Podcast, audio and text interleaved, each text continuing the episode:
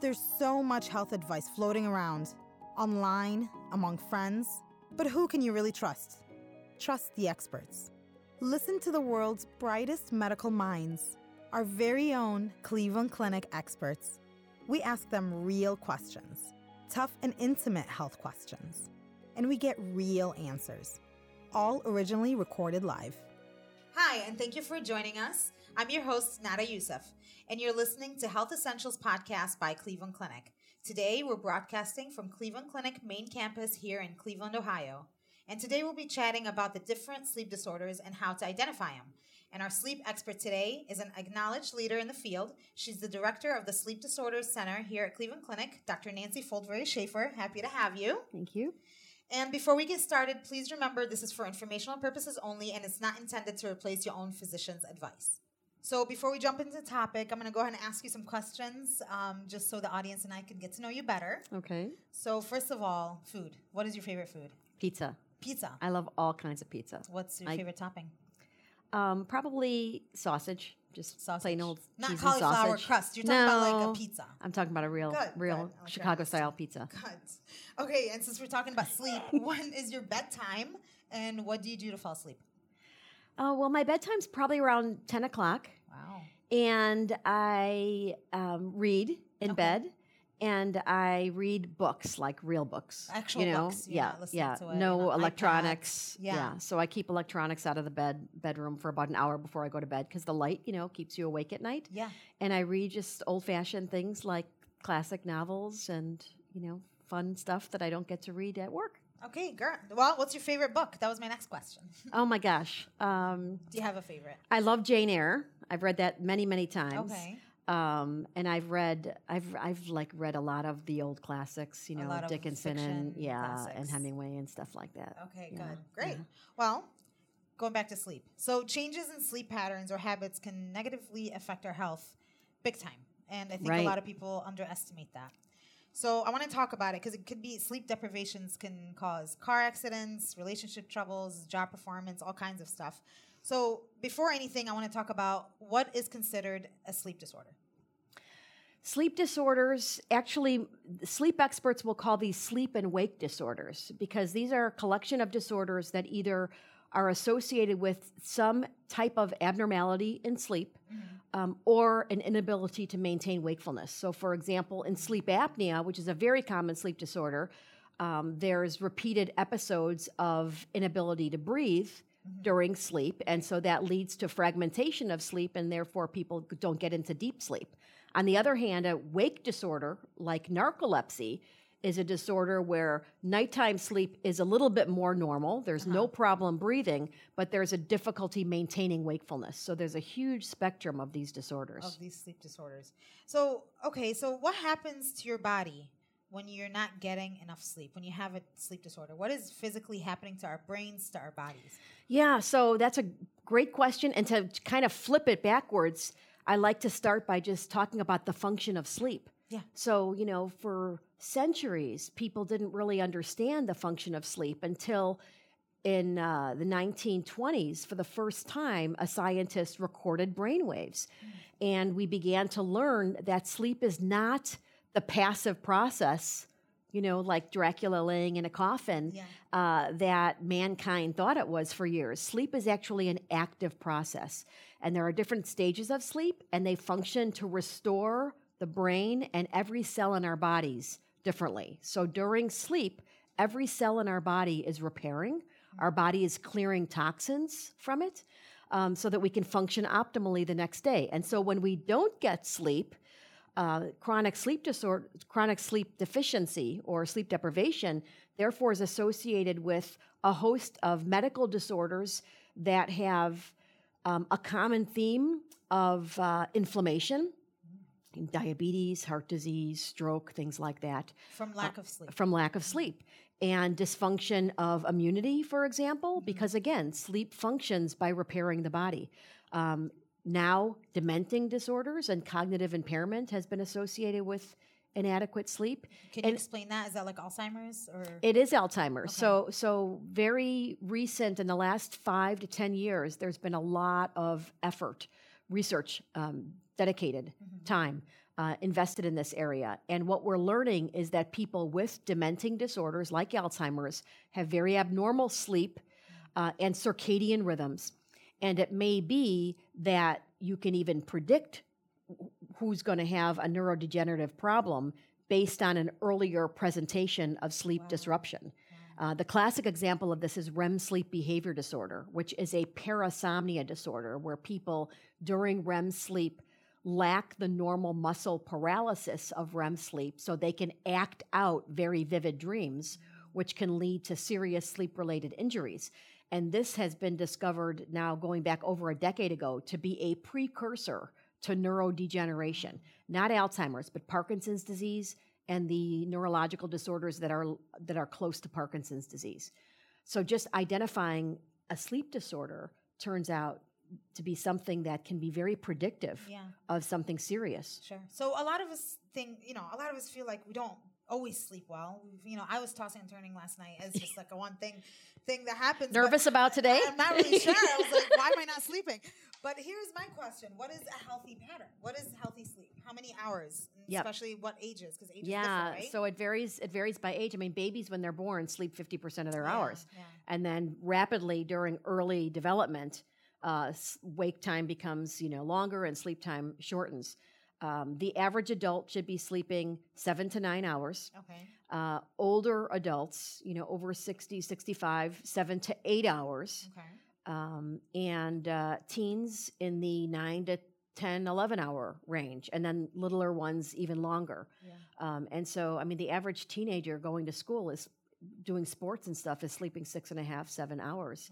Wow. Uh, they're, they're really sleep deprived. And sleep deprivation in that age leads to learning problems. You know, when you're, when you're sleep deprived, your brain is not working properly, attention is impaired, memory is impaired. Uh, and there are studies uh, showing that it's more, it's better on test scores if you sleep the night yes. before instead of pulling an all nighter and studying. Be- yeah, wow. because when you're sleep deprived, you know, during sleep, our brains lay down the memory yeah. of what we read the night before. Yeah. Sometimes so you, I wake up and I remember something that I was completely forgetting the night before, and I was trying to remember, but I yeah, swear it's like that's sleeping, interesting. like yeah. regenerated my brain. Sleep literally lays during sleep. Literally, our brains, the memory circuit of our brains, mm-hmm. work to lay down the memory wow. and embed it in our brains as real memory. Uh, and so, um, this is one of the areas that we can be doing a lot more in in terms of public awareness and public health, sure. uh, educating students and young people about how critically important it is to sleep in order to succeed in school. Good, and maybe moms because yes. I have two little kids, five and eight, and I have to put them to bed by eight o'clock, and I wake them up at six a.m. But it's very hard to put two kids to bed yes. in the same room, and it happens. You know, yes. electronics, you got TV, you got so much going on. Yes. So, um, yeah, so sleep deprivation is um, very important because it also impairs alertness, your your just being awake, your judgments. I mean, there's a lot of things that it does when you're awake, just like you mentioned. Right. So I've read about a study that driving while sleep deprived is more dangerous than driving after a few drinks. yes, true? so there's some there's a long body of literature on this and some very early studies that showed that that being awake for sustained number of hours 17 or 18 hours which is most of us like yeah. in the evening right? right? if we're getting up at 5 and 6 o'clock in the morning. Um, that we, we, that people who are awake that long perform about the same on cognitive tests as if you were legally intoxicated. Wow. Uh, and so it's dangerous driving. And uh, you know now um, this is a very common uh, thing to be concerned about in the transportation industry uh, there are lots of regulations now for um, pilots and uh, oh, railroad drivers and truck you know drivers, tr- truck drivers yeah. about the need to have rest periods in between shifts uh, because of the high rate of sleepiness and fatigue causing accidents. Right, right. Okay, and then I also read uh, that it kills sex drive.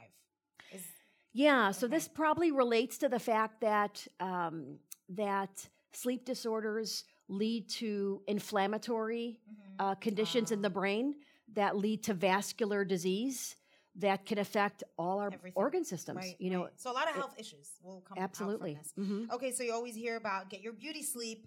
And then I read that it does really age your skin if you're sleep deprived. Is Yes. that also true? That's true too. There's much less less literature on that, but Yeah, that that's okay. absolutely true. Again, because when we're sleeping, our cells are repairing. Right. You know, dead dead cells are um, getting cleared from the system. Toxins are getting cleared from our body. right. right. Um, there was a study a few years ago that was really pivotal in the neurosciences that demonstrated that when mice slept, that's when their brains cleared neurotoxins that otherwise would build up and cause Alzheimer's disease.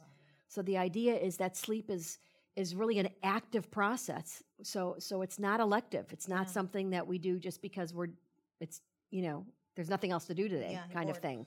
So you were mentioning like testing brainwaves, and Mhm. brainwaves are, is it true it's that it's most active when you're sleeping? So during stages of sleep, our brain waves are actually very active. And in REM sleep, when we dream, our brain waves look a whole lot like when we're awake. Wow. Wow. Yeah. Fascinating. Some mystical stuff. All right. So let's talk about some sleep disorders. Okay. Um, first of all, what common symptoms are related to sleep disorders? Uh, well, probably the most common ones are are difficulty falling asleep, staying asleep, so nighttime awakenings, Okay. uh, and then on the flip side, not feeling refreshed in the morning or feeling fatigued during the day or Right. sleepy during the day. Okay. So we're looking at both awake and sleep. Yes. Something like insomnia. Could that be something that is related to poor sleep hygiene, like eating before you go to bed, or the iPad, or just like what Yeah, you were yep, yep. earlier? So there's a sleep disorder that we just simply call poor sleep hygiene, Oh. and these are these are um, these are seen in people who sort of adopt bad sleep habits, Mhm. and therefore it leads to secondary sleep impairment. Okay. Um, so yeah, like having bright electronics in the room at night, having a bedroom that's just not conducive to sleep, uh, drinking coffee and Mhm. alcohol at night, which disrupt sleep. Um, but people with insomnia also um, have difficulty. It's defined by difficulty initiating and maintaining sleep, and some of those folks will have very good sleep hygiene and do all the right things, but they still have an insomnia disorder.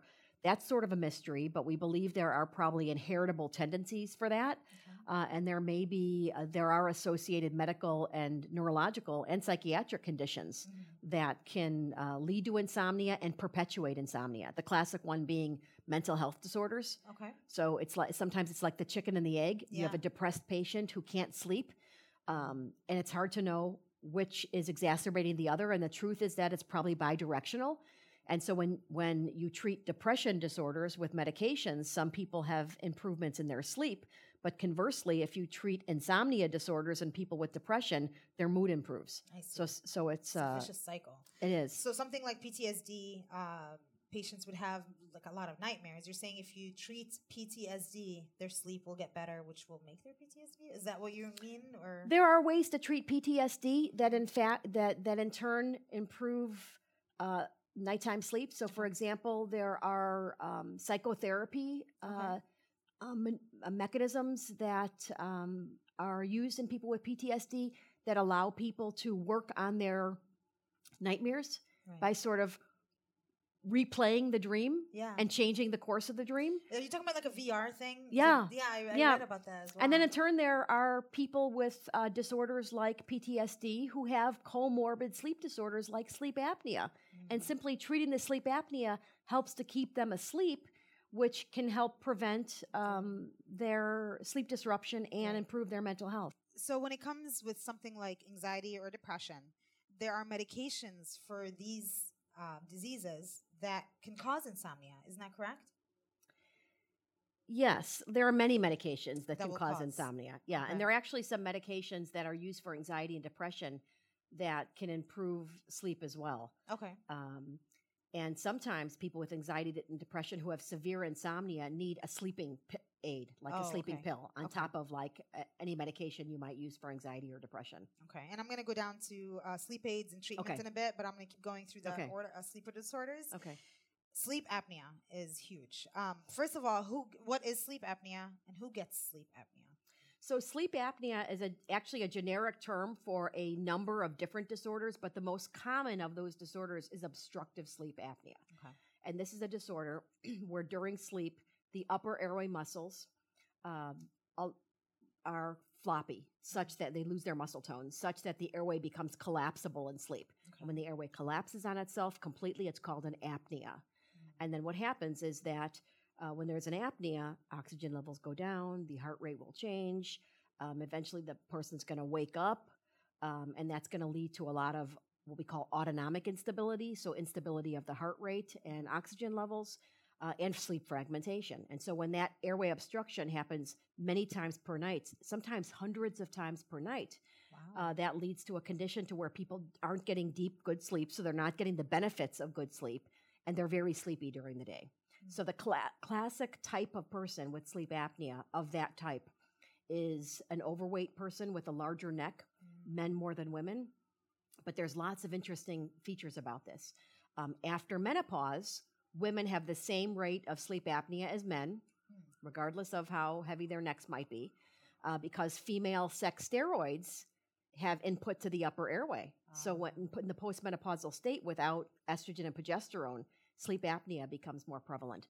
But sleep apnea of that obstructive type is also not uncommon in babies and kids. Um, it's just that it can be missed because in the typical presentation, um, a middle-aged male comes in snoring, you know, making big sounds at night, choking in sleep, and sleepy during the day. Uh, but postmenopausal women tend to not have that typical manifestation. They tend to be more tired, fatigued, um, may not snore that much, and so they can get misdiagnosed very easily as having a psychiatric condition when they really have sleep apnea. Similarly, the, ch- the pediatric presentation of sleep apnea may be snoring, but it's usually not big choking sounds in sleep and daytime sleepiness. It's often attention deficit disorders and behavioral disorders. So, and there's a body of literature that shows us that when you treat sleep apnea in children, you can reverse attention deficit disorder. So, really, attention deficit in some children may simply be a manifestation of a misdiagnosed or undiagnosed sleep disorder.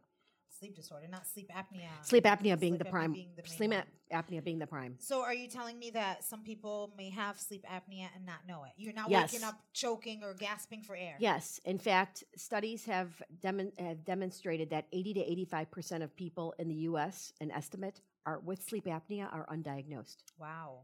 So you're looking at the symptoms that you would get from it, like ADHD for children. So then you would do like a sleep test, or what would you do? You would do a sleep test after you after you took a sleep history. If you were really suspicious, looked in the airway, you might do a sleep study, Oh, and you might then take the t- have the, that child have their tonsils removed because tonsillar hypertrophy, big tonsils, is the main cause of sleep apnea in children. Yep. Oh wow. Okay. and that may then reverse all the symptoms of Wow. attention deficit disorder there's many examples of this in the sleep literature how um, i saw a patient the other day who had uh, what we call refractory hypertension so on hypertension medicines on multiple medications and Mhm. still hypertensive uh, with severe sleep apnea who over time came off three out of four blood pressure medicines because we identified the sleep apnea which was really um, exacerbating the condition Sure. and treated it Sure. and so he didn't need all that blood pressure medication. wow. Can it be fatal? Like, can you not wake up from from the obstruction? Yeah, so so as humans, our anatomy and physiology is such that uh, when our oxygen levels drop really low, um, there is signals in the brain to wake us up. Yeah. Uh, but there are certainly situations, including some famous uh, people like Carrie Fisher. There was a Mm-hmm. Question of whether she had Oh, sleep right. apnea. Mm. Um, and uh, so there are people who either die in their sleep or die suddenly, and the pathology uh, suggests that it might have been due or exacerbated by sleep apnea. So there are new implants out there, correct? For Yes. sleep apnea? So there is an FDA-approved implant from, that came out a couple years ago that's still gaining a lot of momentum. It's called hypoglossal nerve stimulation. Okay. And the hypoglossal nerve is one of our cranial nerves, so it comes out of the brainstem and and and innervates the tongue. And the some of the branches of this nerve allow the tongue to protrude sort of out of the mouth. And so this stimulator is implanted like a pacemaker would be under the clavicle. And there's a sensor that goes in between the two ribs in on the chest wall that senses an obstructive apnea and then will stimulate the nerve um, during sleep That'll make And that- tongue move. make the tongue advance forward a little bit, creating space in the back of the airway. So Wow. our center has done many of these now, and almost everybody that's had an implantation with this device has a significant improvement or complete resolution of their obstructive sleep apnea. Amazing. And we actually have a podcast or and a Facebook Live for our audience if they want to hear about more about adult sleep apnea. We have another podcast uh, for that as well. Um, so restless leg syndrome. Can you explain what that is? I mean, it sounds kind of to the point. Yeah. but what? Why is that uh, a disorder? Well, this is a disorder that um, is has what we call a circadian pattern. So, restless legs uh, is a condition where uh, people will get an irresistible need to move the legs at night. Okay. And being circadian, it tends to come up at, in the evening time, 7, 8, 9, 10 o'clock at night. That urge to move the legs is uh, intense. It is associated with, um, with movement. So, people need to move to make the symptom improve. Okay. Uh, and it tends to happen at night, and so it, it tends to happen in bed. And so people will get into bed, and suddenly their legs start getting feeling irritated, and they have to move. Many people will have to get out of bed and walk. Um, once people fall asleep, it can be associated with periodic movements of the limbs that we measure in the sleep laboratory during sleep tests. And this can lead to difficulty falling asleep or difficulty maintaining sleep. And it's important because 15% of adults get restless legs Wow. and it increases as we get older. And so many older people, we believe, who um, have sleep problems or just tend to be poor sleepers probably have restless legs. Very treatable condition almost all the time. Oh, God. So you get an urge from both legs that they need to move, need to get up and move. Mm-hmm. Um, is there a reason? Is there certain uh, risk factors? Yes, yes. So there are primary there's primary restless legs and there are many secondary causes of restless legs. And so for example, restless legs is sort of um, classically seen in people with uh, kidney disease, um, in people uh, in pregnant women, uh, in people with iron deficiency. And iron turns out to be part of the pathway in the brain that, that leads to restless legs. So people with iron deficiency and who, who are low on an iron transport molecule that enhances dopamine in the brain tend to be um, prone to restless legs. And restless legs can be inherited. Uh, so it can run in families. Wow. And when it runs in families, it can present earlier and earlier. So there are young people in their teens and 20s that can present with restless legs too. And in its severest form, it's a horrible condition. Yeah. It, yeah. it, it really uh, it drives It sounds people. unusual that you Yeah. feel like you want to get up when you're in, you're sleeping. I mean, Yeah, I mean, imagine. im- imagine if you just want to stretch your legs and your legs are like strapped, you know, in bed or something, and you can't move, but you just need to move. It's like that irritating, irresistible need to move. yeah. Okay, I'm going to jump to sleep paralysis because I've had it a few times when I Really? first had my kids, and I was exactly what you just said. I felt like I can't move though. Yeah, You know, you yeah. just feel kind of still, like your brain's awake, your eyes a little bit awake, but everything's stuck. So can you talk about sleep paralysis? Is there a demon in the room? What's happening? I read weird stuff about it. Yeah, so there, there are people who have what we call isolated sleep paralysis, and these are probably normal people um, who occasionally will wake up abruptly out of REM sleep. And in REM sleep, our bodies are paralyzed. So the physiology of REM, REM sleep, dream sleep, is such that our brains are active. There tends to be a lot of dream imagery. But part of normal REM, which is a protective mechanism, is that the muscles are paralyzed. So we cannot act So out don't get up dreams. yeah. yeah. Yeah, and so in isolated sleep paralysis um, or sleep paralysis that can happen in people who are very sleep deprived, Yeah. Um, or maybe in the setting of alcohol ingestion and you wake up suddenly during the night and you're in REM, um, your brain feels like you're awake, uh, Mhm. but you can't move. And it's usually a very terrifying experience. And it usually feels, uh, most people will describe a sense of suffocation because they actually feel like they can't fill their lungs with air. Yeah. And um, sometimes associated with it can be a hallucination, like if somebody's watching in the distance or s- something's see, like, crawling on me and a feeling. yeah, yeah. Okay, so with sleep paralysis, if uh, someone is going through it, how are you supposed to wake yourself up if you're in this terrifying state of I want to freak out to wake up? So if you're awake, it's a matter of really trying to stay calm. Okay. And most people with sleep paralysis, and this is actually mostly in narcolepsy patients who get sleep paralysis, will find that they slowly start to move muscles and intentionally move muscles. So they're laying there unable to move, but they'll often tell themselves, okay, I'm going to try to move my right thumb right now, Mm. you know, and sort of work through it. Um, and then now I can move my right hand and now I can move my right arm. And it does take a few minutes to resolve.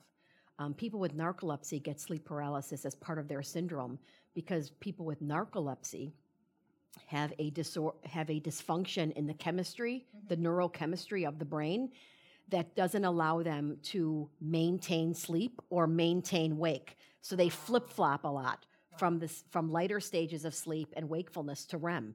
And so as they're flipping a lot, they can wake from REM and have the, and have something like sleep paralysis. Wow, it sounds like a limbo state. Almost. Yes, you're not fully yes. awake. You're not fully asleep. Exactly. Let's talk about narcolepsy. Um, warning signs, because I mean, you get tired during the day, but are you're absolutely falling asleep during a drive, during work? What is narcolepsy? Yeah, so narcolepsy can present in, in with a broad spectrum. Yeah. And so most people when we see them in the clinic and we and we tell them that we suspect narcolepsy, most are really surprised and they'll say, "Well, I don't just fall asleep in my food. I don't just collapse." Uh, very few people just abruptly collapse in their food or behind the wheel. Okay. Most people um, struggle to stay awake during the day, uh, and um, and have difficulty functioning simply because they're so sleepy, more Yeah. than fatigued, but very sleepy. Uh, they take naps that are refreshing for short periods of time, but not for long. Um, and at night, they tend to have very fragmented sleep. They're not like you think the textbook person would be Yeah. a deep sleeper and I the person that craves sleep all the time and sleeps beautifully. Narcoleptic people actually have very dysfunctional sleep and they don't sleep solidly at night.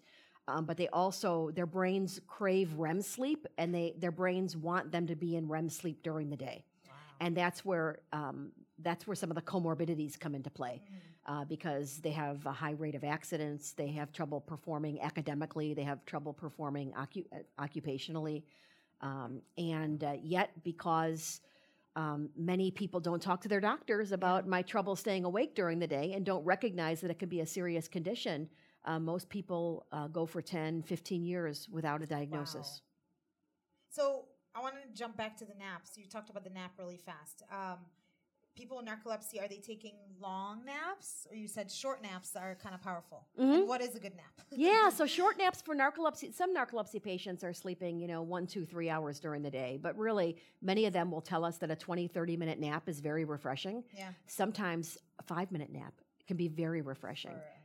Yes, yes, yes. So in general, napping's okay, but when we let ourselves nap longer, probably 20 minutes is a good cutoff. 20 When we let ourselves sleep longer, we risk going into deep delta sleep, slow wave sleep. And when we go into slow wave sleep um, during the day, we can wake up and have what's called sleep inertia, that groggy brain, where you, you wish you didn't nap because you feel worse now. Yeah. Uh, and so, for people who work and are in school and stuff, it's probably best to limit naps, like set a timer and Right. limit naps to 20 minutes so that one is not waking up from um, slow wave sleep. Okay. I want to go back to what you said about the textbook sleep cycle. Um, I've I've read that I don't even know how long ago the sleep cycle was, but was it completely cut up where people used to sleep at like nine or ten, wake up at one or two, maybe have something to eat, and go back to bed? Yes, so this is the two sleeps the first sleep and the second sleep. yeah, Yeah. Is that, is that normal? Should we go back to that? Well, yeah, you know, so so there, this is fun. It's fun to think about this. Um, so before the invention of the light bulb, you know, Mm. um, people slept longer. So in America, adults slept probably nine hours on average before, you know, the twenty four seven world Yeah. we live in now. Um, and historically, people used to have two sleeps: the first sleep, and then there'd be a period of activity, getting things done for a couple hours, and then the second sleep period. And so there there are some um, insomnia uh, researchers and experts who really feel that some people with insomnia, we've sort of created this insomnia disorder by having this high expectation uh, that we're going to sleep eight hours. and we're going to be sound asleep for eight hours. Yeah. Um, so biologically, it might not be that we were really born to sleep that way. So we should probably start work at like ten or eleven because we won't be up by eight. yes. Yeah. that makes sense. So let's go back to a little bit about oversleeping. Is oversleeping as bad as sleep deprived? Probably not. There's much less literature Okay. and and uh, research on oversleeping. Okay. Um, and so, really, I think what we know is that chronically, chronic oversleepers, people who are sleeping nine, 10 hours, 11 hours, um, tend to have medical issues and psychiatric issues. Okay. So, so chronic oversleeping is is not uncommon in people with significant mental health problems like depression or really chronic diseases. Um, So is nine hours for me oversleeping? Or are we talking about 12 probably we're, we're talking about over nine hours regularly nine hours? because seven to nine hours would be considered normal. Okay. Okay. Now, having said that, our sleep needs are genetically wired. And so there are normal people who are genetically wired to be 10 hour sleepers. They function beautifully during the day. Um, but but 10 hours is about what they need. That's probably 1% of the adult population, though. The vast majority of, of us as adults uh, probably need somewhere in the range of seven to nine hours. Um, s- oversleeping done, so oversleeping chronically seems to not be considered a good thing because it tends to be associated with, with other health conditions um, and shorter lifespan. Mhm. And it's probably because the short, the long sleeping just becomes a, a lifestyle Right. of right. having chronic conditions and perhaps being awake and exercising and being more mobile. Mm. You know, these are things that are associated with better quality of life and Right. longer longe- longevity. Um, but sleeping, oversleeping once in a while, like oversleeping on a Saturday because uh, we Catch get up? sleep deprived. Yeah, there's there's some there's some um, there's some literature suggesting that that's okay and that's probably good. Okay. Uh, the problem comes in if we oversleep every Saturday and every Sunday, and then you can't uh, get to sleep on Sunday night, Right. and so then you're starting your week off poorly. right. And so you, I think it's really important to just pay attention to that because we can never make up all the sleep we lose. But we can make up a little bit. We might be able to make up a little bit. Okay, so take your naps and sleep in on the weekends. Um, okay, I wanted to. Do you deal with any uh, pediatric patients? Well, we Or do in our center. I don't Okay. personally do pediatric, Okay. um, but we do treat sleep pediatric sleep disorders. I wanted to talk a little bit about like sleepwalking and Mhm. especially night terrors Mhm. for kids. yeah, um, because my oldest went through both. Um, it was only the one child, and it's terrifying as a Mhm. mom. You're like, do I wake her up? Do I soothe her back to bed? mm-hmm. What is going on in their brains, especially like with sleepwalking, even with adults, just Mhm. eating? There's all Mhm. kinds of Yes, stuff. yes. So these are called disorders of arousal. They're called parasomnias, um, beha- abnormal behaviors, and emotional experiences that happen surrounding uh, sleep and wake. And so classically, these present in um, young children, uh, but adults can present with night terrors for the first time in their life as well, and sleepwalking. Um, but these disorders tend to present in younger ages. Um, they are probably genetically inherited. and what's happening is that there's a disordered arousal. So, this is where the brain waves wake up and um, behaviors emerge when normally they wouldn't. Right. Um, so people with night terrors will wake up um, and not really be awake. They'll look behaviorally awake, but not be conscious. Mm. And so, uh, and they're truly terrified. Mm. Uh, so um, most of these children cannot be consoled. Um, and you really just have to wait it out, which You is probably wait it out. which is probably very scary as It a parent. terrifying. Yeah. yeah. You yeah. wake them up, but you feel like they're exactly said Yes. in a certain state that they're already really Yes.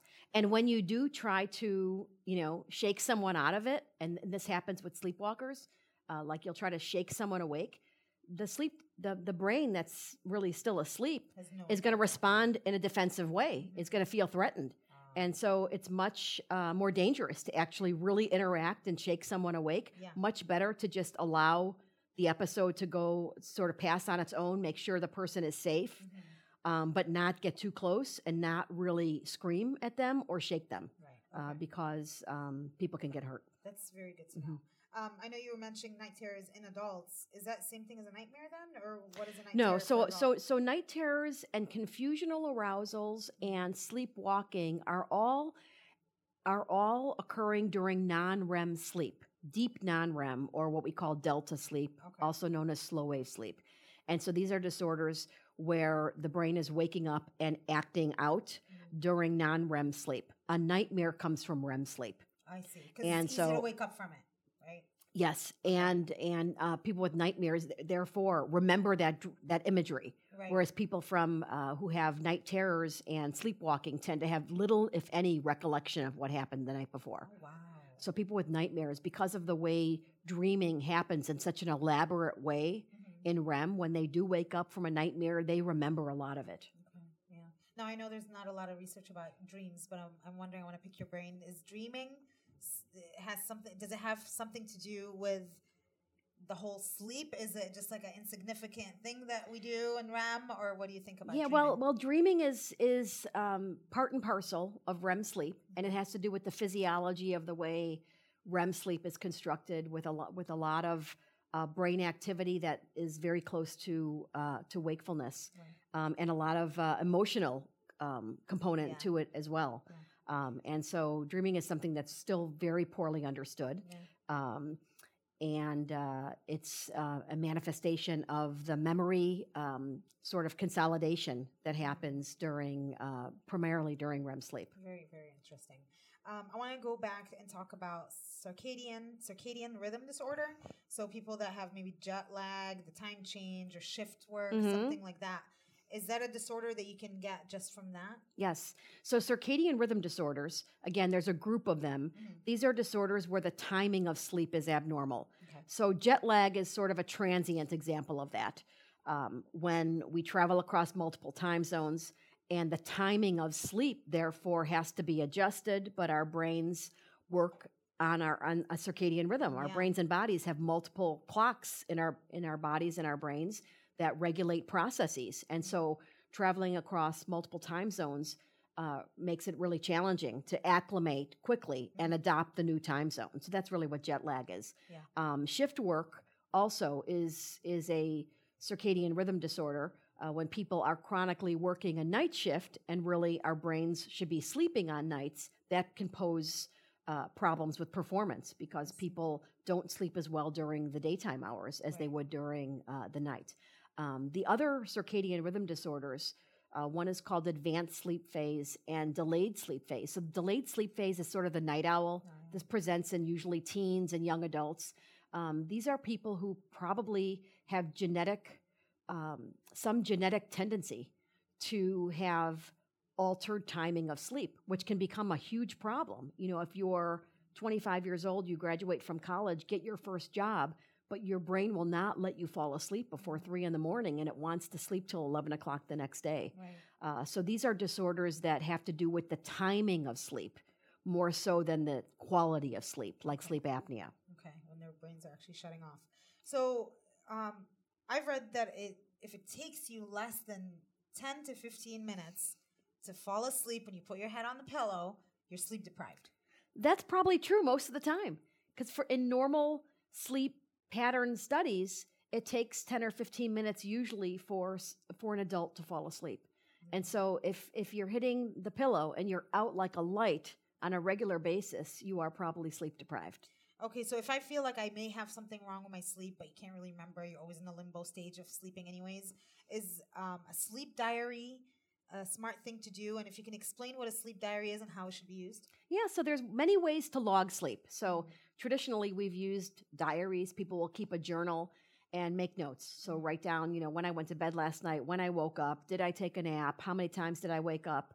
Um, that kind of chronic um, journaling Mhm. is very useful when we have um, trouble diagnosing disorders like circadian rhythm disorders that tend to be disorders that uh, need to be diagnosed by understanding sleep over a long period of time, as opposed to doing a sleep study one night and diagnosing sleep apnea, for example.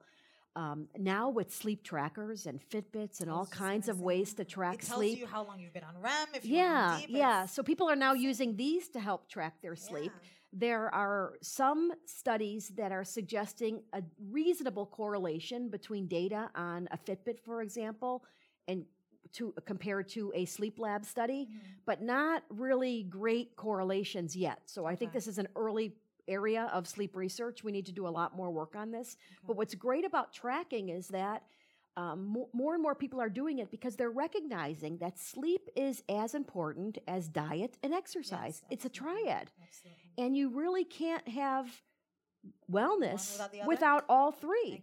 And you really can't have good nutrition without sleep because sleep actually regulates a lot of aspects of the microbiome Yeah. and our dietary choices and our digestion. Mm.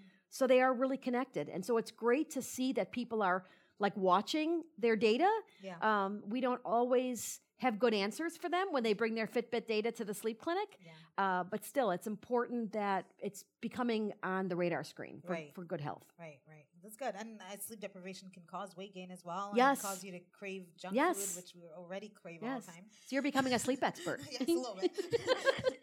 um, okay, so how to get a diagnosis? Take my sleep diary, go see a specialist, and get a sleep test. Is that how? It depends on the di- it depends on the disorder. Okay. So for insomnia, there's no need for a sleep test. It's a clinical diagnosis. We love sleep diaries to Yeah. complement, Yeah. and we can make that diagnosis in the sleep clinic with an, an interview, like we're talking right now. Yeah.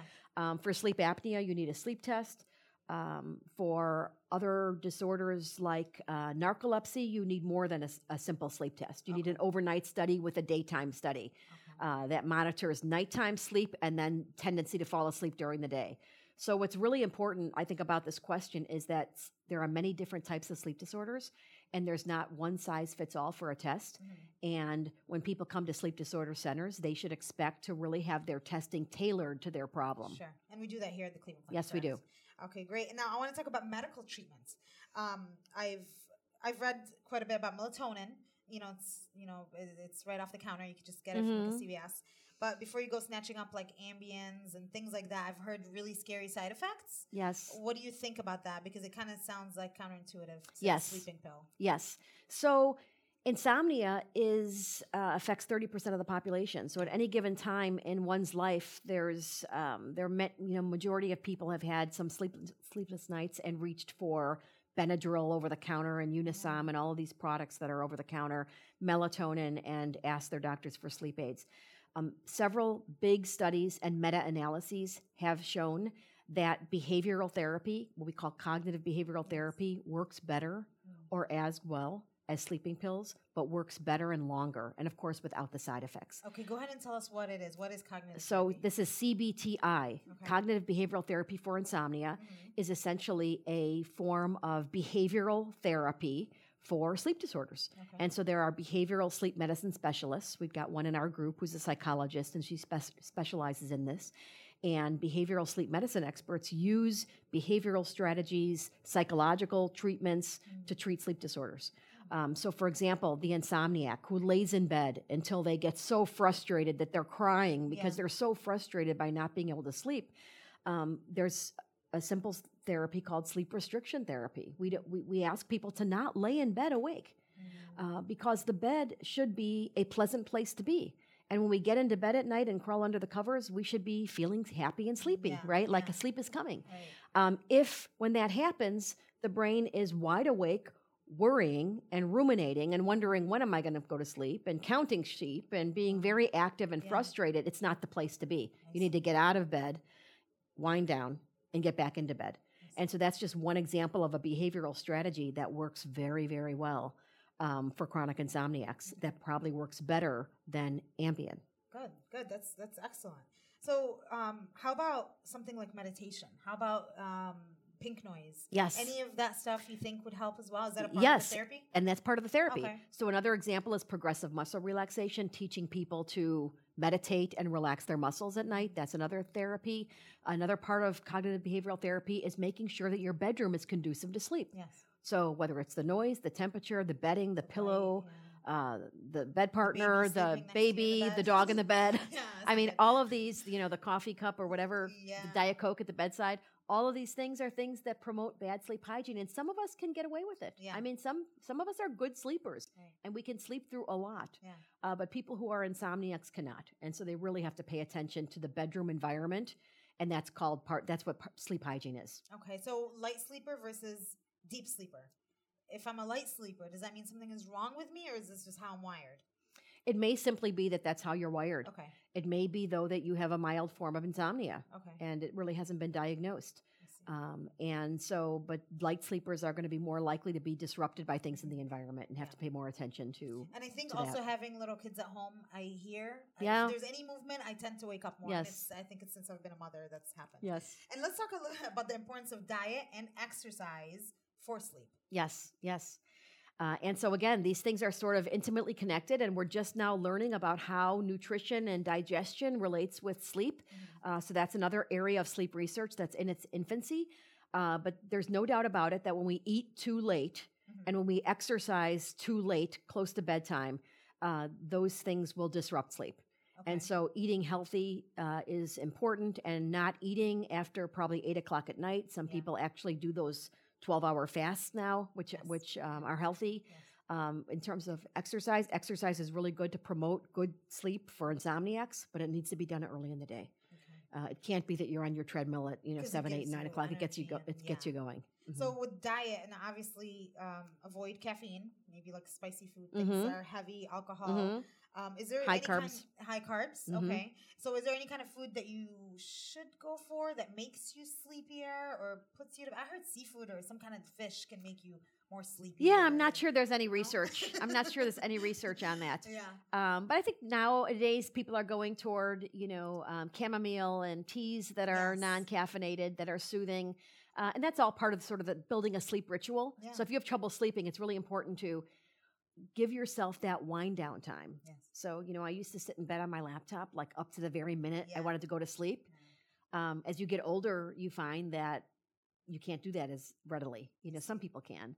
Um, but anyway, it's healthy to um, stop what we're doing, like let our day, you know, our work day end a couple hours before bedtime and give ourselves the luxury of having some wind down time. And that might be, you know, having tea, a hot bath, um, getting into your favorite pajamas, you know, getting your good book going. Um, these things are not important or necessary for some people who are great sleepers. Uh, but invariably, as we get older, you know, all of our sleep rhythms tend to get a little bit more fragile. Yeah. And so they become, it, it really becomes important to have a sort of a ritual around falling asleep. Okay. One last question for you before I let you go.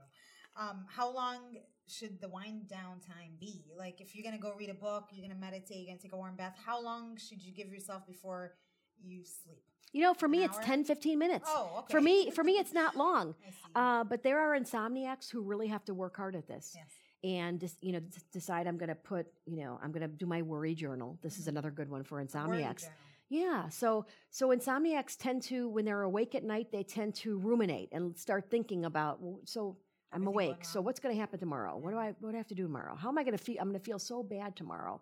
And so one of the other strategies of cognitive behavioral therapy is to if you're a worrier at night and that's affecting your sleep is to work on that during the day. And so we used to call it a worry journal. Like, you know, Write it make out? yeah, write write it out. Make in make the notes. of the night, you wake up, you're worried about something, write it out, and you'll read it in the morning. this is something better to do during the day. Oh. So, like, if you're, it's like planning your next day. You I don't see. plan your next day in bed at 10 Yeah. o'clock at night. Better to plan it a few hours earlier. If you need to plan, you know, write down some things that are bothering you or make your list of things to do, don't do that right before bedtime. Okay, great. All right. Well, we're out of time. Thank you so much for for coming back and, and Oh, speaking to us. you're This welcome. Very, very important information. It was fun. I'm sure we'll do it again. Thank you. It was fun. Thank you. And for more information or to make an appointment, uh, call 866-588-2264 or you can visit www.clevelandclinic.org slash sleep. And to listen to more of our Health Essentials podcast from our Cleveland Clinic experts, make sure you go to clevelandclinic.org slash HE podcast, or you can subscribe on iTunes or Spotify. And for more health tips, news, and information, don't forget to follow us on Facebook, Twitter, Snapchat, and Instagram at Cleveland Clinic, just one word. Thank you. We'll see you again next time. This concludes this Cleveland Clinic Health Essentials podcast. Thank you for listening. Join us again soon.